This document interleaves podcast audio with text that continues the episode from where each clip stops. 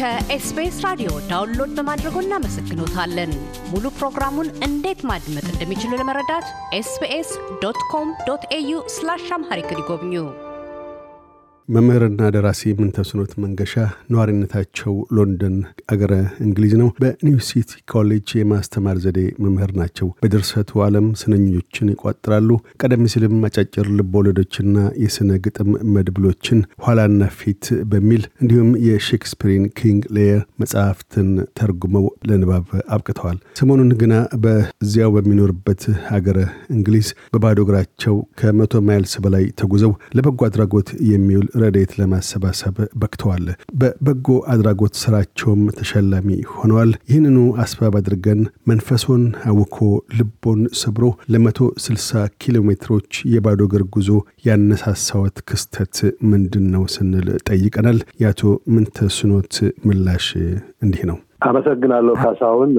ተጠያቂ ሆኜ በመቅረቤና ይህንም ለማብራራት መታደሌ ከፍተኛ ደስታ ይሰማኛል። እንዳልከው በባዶ እግሬ በየጎዳናው እና በየፓርኩ ውስጥ በመጓዝ መቶ miles ወይም ደግሞ መቶ ስልሳ ኪሎ ሜትር በመጓዝ ገንዘብ እንዲሰባሰብ አድርጌያለሁኝ። ገንዘብ አሰባስብ ያለው ያም ገንዘብ ደግሞ ለተረጂዎች እንዲደርስ አድርጌያለሁ። ይሄ እንደ መነሾ የመጣበት ምክንያት ይሄ የ COVID nineteen lockdown ወይም ደግሞ ከቤት እንዳንወጣ ከመከልከላችን ትንሽ ቀደም ብሎ በአንድ የጥርስ ሕክምና ክሊኒክ ውስጥ ተቀምጬ ሳለ አንድ ወጣት እድሜው ምናልባት ከአስራ አራት ከአስራ አምስት ዓመት በላይ ያልሆነ ከአባቱ ጋራ ወደ ክሊኒኩ ይመጣል እና ስመለከተው almost በባዶ እግሩ እንደመሄድ ያህል ይመስላል። ጫማው ተቀዳዷል። ጣቶቹ በጫማ ውስጥ ይታያሉ እና ደነገጥኩኝ። በአንድ ወገን ድንጋጤ፣ በሌላ በኩል መንፈሴ ተረበሸ።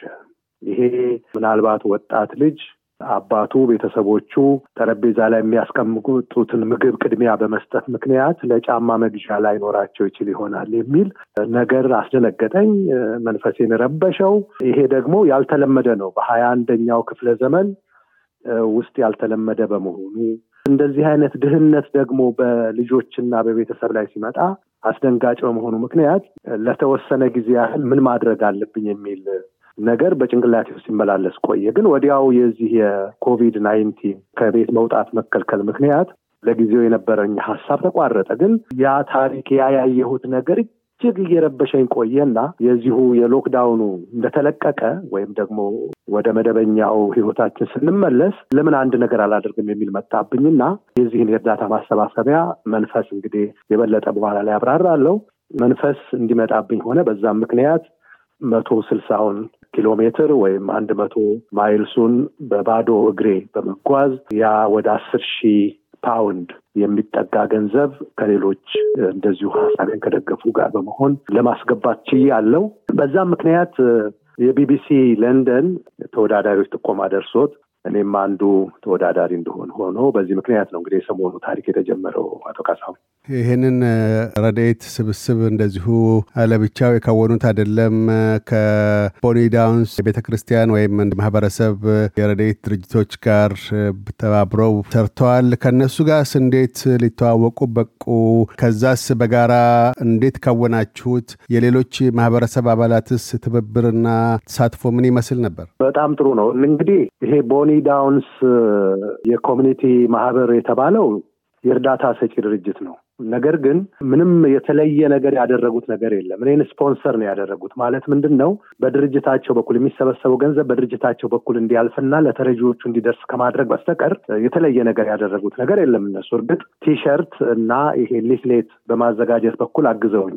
ለእኔ የሚሆን ቲሸርት ሰጥተውኝ ወይም ደግሞ አሰርተው ሰጥተውኝ በጉዞዬ ጊዜ ያን እየለበስኩ ነበር የምጓዘው። ታሪኩ እርግጥ ወደ እነዚህ ቦኒ ዳውንስ ወደሚባለው ድርጅት ሊሄድ የቻልኩበት ዋናው ምክንያት ድርጅቱ ተመሳሳይ የሆነ ስራ ይሰራል።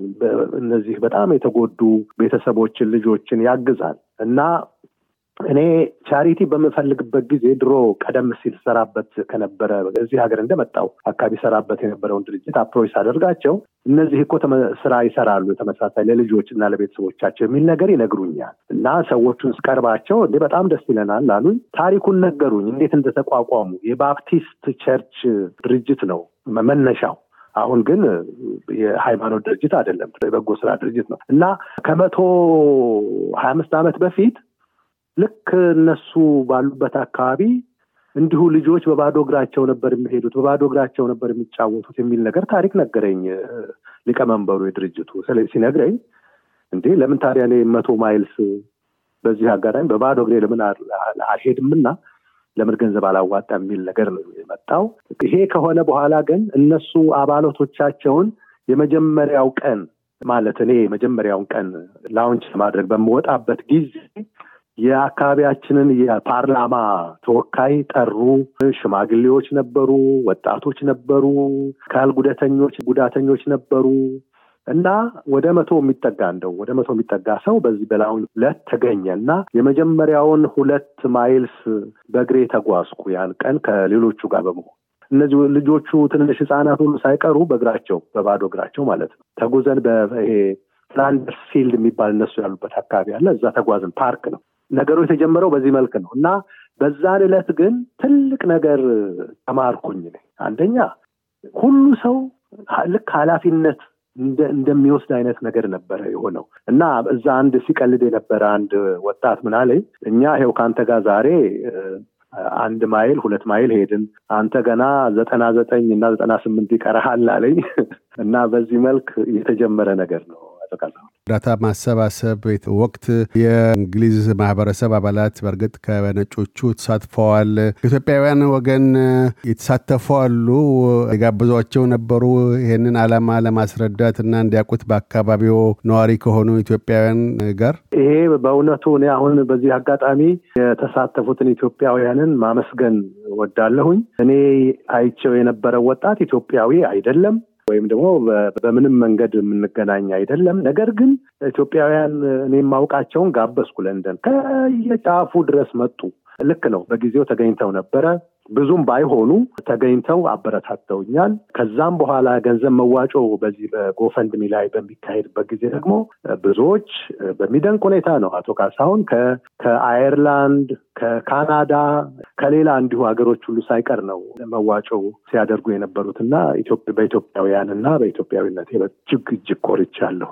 እንዳሉት በእርግጥ ለዚህ ሁሉ መነሻ የሆኑት በተለይም ጫማው ከማለቆም ባሻገር እግር ጣቶቹ ወጥተው እስከ መታየት የደረሰ ሕፃን መንፈሶን ሞግቶት ነው። ያ በሀገረ እንግሊዝ የዚህ አይነቱ ከድህነት ኑሮ ወይም ወለል በታች የሆነ አኗኗር እና በአንጻሩ ደግሞ የተወሰኑት የእንግሊዝ ማህበረሰብ እንደዚሁ በከበርቴነታቸው የሚታወቁ ከዓለምም እንደዚሁ ስመ ጥር የሆኑ አሉ። በተለይም አሁን በአገዛዙ ላይ ያለው ወግ አጥባቂዎች ፓርቲ እንደዚሁ በርካታ የሆኑ የታክስ ቅናሾች ለሀብታሞች ካልተደረገ ተብለው አዲሷ ጠቅላይ ሚኒስትር ችግር ውስጥ የገቡበት ጊዜ ነው። ይህ በእንግሊዝ ማህበረሰብ ውስጥ ምንን ያሳያል? የዚህ አይነት ድህነት ወለል በታች ያሉና ከዛ ባሻገር ደግሞ ዓለም አቀፍ በሆነ ደረጃ ከበርቴዎችን ማፍራት የቻለች ሀገር በተለይም ለረጅም በመቶዎች ለሚቆጠሩ ዓመታት በቅኝ ግዛት ሀብት ያሰባሰበች ሀገር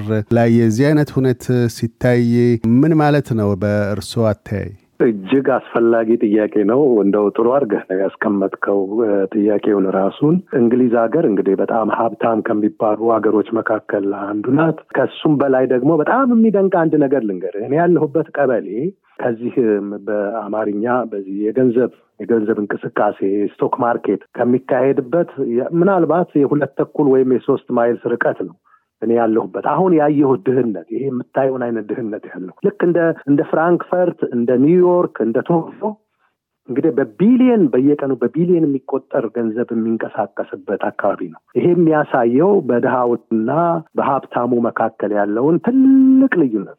እኔ ምናልባትም ያስደነገጠኝ አንዱም ነገር ይሄ ይሄንን አይነት disparity ይህን አይነት መኖር በአንድ ወገን የሚደንቅ ነው paradox ኡ፣ በሌላ ወገን ደግሞ ድሃው ድሃ የሆነ ቅድም እንዳስቀመጠ የወግ አጥባቂው ፓርቲ Conservative ፓርቲው ሀብታሞቹ የ tax ቅናሽ ለማድረግ ሲሯሯጥ በአሁኑ ሰዓት በዚህ በክረምቱ እየመጣ ነው።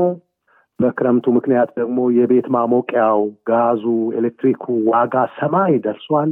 የምግብ መግዣ ዋጋ ሰማይ ደርሷል። ሰው በእውነቱ እጅግ እጅግ እጅግ ስጋት ላይ ነው ያለው። ይሄ ባለበት ሀገር ውስጥ እንግዲህ ምንድን ነው ዋናው ቁም ነገር ከዚህ የሚያሳየን ሀብታሙ ሀብታም እየሆነ ድሃው ደግሞ የበለጠ ድሃ እየሆነ ያለበት ሀገር ነው። በተለይ ደግሞ የተወሰኑ የህብረተሰብ ክፍሎች እነሱ ethnic minorities የሚሏቸው ደግሞ የበለጠ የሚጎዱበት ሁኔታ ነው። ምክንያቱም ዘረኝነቱ አለ። እንደው በሙሉ ተላቀቅን ነው ማለት አንችልም። ያን ግን ስል ራሱ ከነጩም ህብረተሰብ መካከል መጠለያ አጥቶ በረንዳ ላይ የሚተኛ የሚያድር በርካታ ነው። እንደ ሀገራችን እርስ በራሱ የሚተጋገዝ የሚረዳዳ አይደለም። የገዛ ጎረቤትህን ሰላም ላትለው ትችላለህ እና ይሄ ያሳዝናል። ይሄ ግን ልዩነት እጅግ በሚያሰጋ ሁኔታ ላይ ነው ያለው ብዬ ገምታለሁኝ። ለምሳሌ በእኛው ቀበሌ ውስጥ እንኳን ወደ ሶስት መቶ አርባ ሺህ ገደማ ባለበት ሰው ውስጥ ወደ ሰላሳ ዘጠኝ ሺህ ገደማ የሚጠጉ ህጻናት ይሄ absolute የሆነ poverty ውስጥ ነው ያሉት። አሁን ቅድም ያልኩ አይነት ልጅ አይነት ኑሮ ውስጥ የሚኖሩ ናቸው። ቤታቸውን ማሞቅ አይችሉም። ቤታቸውን overcrowded ን ብዛት ያለው ሰው በአንድ ክፍል ውስጥ የሚኖርበት እንደዚህ እንደዚህ የመሳሰል ነገር። እርግጥ ድህነት በዚህ ይሄ አንድ ፒተር ታውንሴንድ የሚባል ሊቅ እንደሚለው relative እና absolute poverty የሚሉት ነገር አለ። እሱ ይሄ እንግዲህ ግን inflation ኑ አሁን double digit ሊገባ ነው በዚህ ዓመት መጨረሻ ላይ እና ይሄ የሚያስደነግጥ ነው የሚያስፈራ ነው እና ልዩነቱ ከባድ ነው ለማለት ነው ይሄ እየተናገርኩ ያለው። ምናልባትም ይህንን የእርስዎን ቃለምልልስ የሚያደምጡ ኢትዮጵያውያን በአንድ ወገን ልቦ ራርቶ መንፈሶ ታውኮ ለዛ ህፃን ልጅ ሳቢያ በባዶ እግሮ መቶ miles ተጉዘው ገንዘብ ለማሰባሰብና ለረድኤት ድርጅት ለማበርከት በቅተዋል። በዛ ልባቸው የሚሞቅ በእርሶ መልካም ተግባርም በኢትዮጵያዊነታቸው ኩራት የሚሰማቸው ወገኖች ይኖራሉ። በሌላ አንጻር ደግሞ ምናልባትም አእምሯቸው ውስጥ ይህንን ባህር ማዶ ለሚኖርበት ሀገር ላሉ ሰዎች ሲያደርጉ ለሀገራቸው ኢትዮጵያ ውስጥ የተበጫጨቀ ጫማ ሳይሆን በባዶ እግራቸው የሚሄዱ በሚሊዮን የሚቆጠሩ ዜጎች ባሉበት ሀገር ውስጥ ነው የመጡትና አንድም ቀደም ሲል ሀገራቸውስ ምን አድርገዋል፣ እጃቸው ምን ያህል ተፈቷል፣ ወይም ደግሞ ወደፊትስ ምን ለማድረግ ተልመዋል? ብለው የሚያስቡ ወገኖች ቢኖሩ ለእነዚህ ወገኖች ምላሾ ምንድን ነው? ይሄ ተገቢ ጥያቄ ነው በእውነቱ። ምክንያቱም እኔ የመጣሁባት ሀገር ገና በማደግ ላይ ያለች ሀገር ናት። በዛም ምክንያት በርካቶች ኑሯቸው ዝቅተኛ ነው። ምናልባትም እኔ ይሄንን ነገር ከዚህ ስጀምር አካባቢ ጥጌ በአይኔ በብረቱ የተመለከትኩትን ችግር በመሆኑ ነው እንጂ ለሀገሬ የሚያስፈልገውን እርዳታ ለማድረግ ወደኋላ ያልኩበት ጊዜ የለም። ምናልባት በዚህ ባለፈው በሻሸመኔ አካባቢ በነበረ ግጭት ከፍተኛ የገንዘብ መዋጮ እንዲደረግ አድርግ ያለሁኝ በዛ ተሳትፍ ያለው ሀገሬን በነበርኩ ጊዜ በላየንስ ክለብ በምመሳሰሉት እኔ ከቦሌ እስከ መስቀል አደባባይ ድረስ ሮጬ ገንዘብ ለማሰባሰብ ሞክር ያለው በኢትዮጵያ ውስጥ የቀይ መስቀል የህይወት አባል ነኝ። ምናልባት በጣም ጥቂቶች ናቸው የህይወት አባል ተብለው የተመዘገቡ ምናልባት እና ይሄ ብዙ ነገሮችን ከድሮ ጀምሮ በጎ ነገር ለማድረግ ሞክረ አሁን ይልቅ ምን አስበሃል፣ ምን ለማድረግ አቀዳሃል የሚለው ነገር የበለጠ ተገቢ ጥያቄ ነው ብዬ ገምታለሁኝ። እኔ አሁን ባለሁበት የማስተማር ስራ ላይ ተማሪዎች ምናልባት የወደፊት ዜጎች እንደሚሆኑ በመገንበት ኢትዮጵያ ውስጥ ከሌሎች ጓደኞቼና ወዳጆቼ ጋር ሆነ በተለይ የደብተር አቅም እንኳን ለሌላቸው የዘላቂነት ያለው ፕሮጀክት ለማድረግ እንዲሁ በሀሳብ ደረጃ ላይ አለን። ይሄ ምን ማለት ነው? የመማሪያ ቁሳቁሶች የሚያገኙበትን በተለይ እንግዲህ ሁሉንም ማዳረስ አይቻልም። የሚያገኙበትን መንገድ ለማመቻቸት የበኩሌን ጥረት ለማድረግ ከሌሎች ጋር እንዲሁ እየተወያየው እየተነጋገርኩ ነው። ምክንያቱም ትምህርት ለአንድ ሀገር ትልቅ ወሳኝ የሆነ ነገር እንደሆነ አምናለሁኝ። በተለይ የአሁኖቹ ልጆቻችን የወደፊት ተስፋዎች እንደመሆናቸው መጠን በትምህርት በልጽገው በጥሩ ሁኔታ ተገንብተው ሀገራቸውን የሚያገለግሉበትን ነገር ለማድረግ ወደ ኋላ አልልም። ይሄንን ሁኔታዎች በሚመቻቹ ጊዜ በተግባር ወደምገልጸው ነው እንጂ የፈረንጅ እዚህ እየረዳህ የሀገርህ ምን አደረግ የሚለውን ጥያቄ ተገቢ ጥያቄ ነው። እንግዲህ ወደፊት የምናየው ይሆናል። እንደሚታወቀው እርስዎ ደራሲ ኖት። ቀደም ሲልም ለትምህርት ባበቋቸው ኋላና ፊትና King Lear ትርጉም ስራን ሼክስፒር እንደዚሁ እሱን አስመልክቶ ተነጋግረናል። በ2017 ግድም በተለይ ይሄ አሁን እርስዎ ያዩት ሁኔታ የድህነቱ ጥልቀት የእርሶን ብቻ ሳይሆን በየትኛው ቦታ ላይ ላለ ወገን ሰብአዊ ፍጡር ሕሊናን የሚሞግት ሁኔታ ነው። ለአንድ ህፃን ልጅ እጣ በዚህ መጀመሩና በዛ ህይወት ውስጥ እንዲኖር ግድ መሰኘቱ እንደ ብዕር ዘንገኛነቶ ይሄ ስሜቶን ሲያውከው ትንኞች ለመቋጠር አልሞከሩም? ቀለምና ወረቀቶን አላዋደዱም? በዛ ይሄ በፊትም እኔ እናንተ ቃለ ምልልስ ባደረግነው የመጽሐፌ ህትመት ጊዜ ብዙዎቹ ነገሮች ጨለምተኝነት ይኖራቸዋል የሚል ስጋት አለኝ ብዬ ነበር እና yes እንግዲህ ሰው መቼም እንደዚህ አይነት ደራሲ በተለይ የስነ ጽሁፍ ፍቅር ያለው ሰው እንዲህ አይነት ነገር ሲያጋጥመው አንዱ የሚወጣበት ነገር ችግሩን የሚወጣበት ነገር either እንደዚህ እንደሞከርኩት practical ነገር ማድረግ አለዚያም ደግሞ በስነ ጽሁፉ በግጥሙ በመሳሰሉት ነገሮች መንፈሱን ማረጋጋት ነው። ይሄን ነገር ለማድረግ ሞክር ያለሁኝ ግን አጠገቤ ስለሌለ አሁን ላነበው አልችልም። ከዛ በተረፈ ግን እንደዚህ አይነት ስራ በሚደረግበት ጊዜ አሁን የኔ ጉዞ ባደረግኩበት ጊዜ ብዙ ነገሮች አጋጥመውኛል። እግሬ በዚህ በወዳደቁ ፓርክ ውስጥ ስለመሄድ አንዳንድ ጊዜ በወዳደቁ መስታወቶች ተቆርጧል፣ ደምቷል። pad እያደረግኩኝ እየሸፈንኩ እንደገና ጉዞዬን ቀጥያለሁ እና ይሄ pain ኡ ነው። pain ኡን ግን እኔ advertise ላደርግበት አልሞከርኩኝም፣ ወይም ደግሞ ልክ እንደ ትልቅ ነገር አልቆጠርኩትም። ከኔ ባሱ ብዙ ሰዎች እኔ ፈልጌ ነው በእግሬ እየተጓዙ ነገር ግን በሚሊዮን የሚቆጠር በዓለም ላይ ያለ ህዝብ ያለ ፍላጎቱ በእግሩ በዚህ መልክ የሚጎዳበት ነገር እንዳለ እረዳለሁኝ። የዛ አይነት ጽሁፍ ነው ለመጽሐፍ የሞከርኩት ልል ነው። ደራሲና መምህር ምንተስኖት መንገሻ ስለ ቃለ ምልልሱ እናመሰግናለን። በድጋሚም ለሽልማት በመብቃቶ እንኳን ደስ አለዎት። የምግባረ ሰናይ አስተዋጽኦም እንደዚሁ ባራያነቱ መልካም ነውና ምስጋናችን እጥፍ ድርብ ነው። እኔም አመሰግናለሁ። እንደው ከፈቀድክልኝ አንድ ደቂቃ ያህል ችግሩ ተፈታ ማለት አይደለም። እንደዚህ አይነት የአብሶሉት ቻይልድ ፖቨርቲ የሚቀጥል ነው። እኔ ሁኔታዎቹን ሰዎች እንዲገነዘቡት ለማድረግ እንዲነጋገሩበት ለማድረግ እንደው ይሄን በመደረጉ ደግሞ የአካባቢያችን የህትመትም የድምፅ ሚዲያዎችም አንስተውት ብዙ አውርተውበታል፣ ተነጋግረው ቢቢሲ እንደውም ከሁለት ጊዜ በላይ ነው interview ያደረገኝ። አንድ ጊዜ በቪዲዮ ሙሉውን ፓርክ ውስጥ እየዞርኩኝ ቀርጸዋል። ይሄ ምንድን ነው awareness ኡን ለመፍጠር ነው እንጂ ችግሩ ተቀርፏል ማለት አይደለም። ለዚህ ነው ምናልባት የአሁኑ ትኩረቴ ወደ ሀገሬም የሚሆንበት ምክንያት በዚህ ምክንያት ነው። ስለሰጠኸኝ እድል አመሰግናለሁ። በጣም አመሰግናለሁ። እያደመጡ የነበረው የኤስቢኤስ አማርኛ ፕሮግራምን ነበር። የፕሮግራሙን ቀጥታ ስርጭት ሰኞና አርብ ምሽቶች ያድምጡ። እንዲሁም ድረገጻችንን በመጎብኘት on demand እና በ SBS mobile app ማድመጥ ይችላሉ። ድረገጻችንን SBS dot com dot au Amharic ን ይጎብኙ።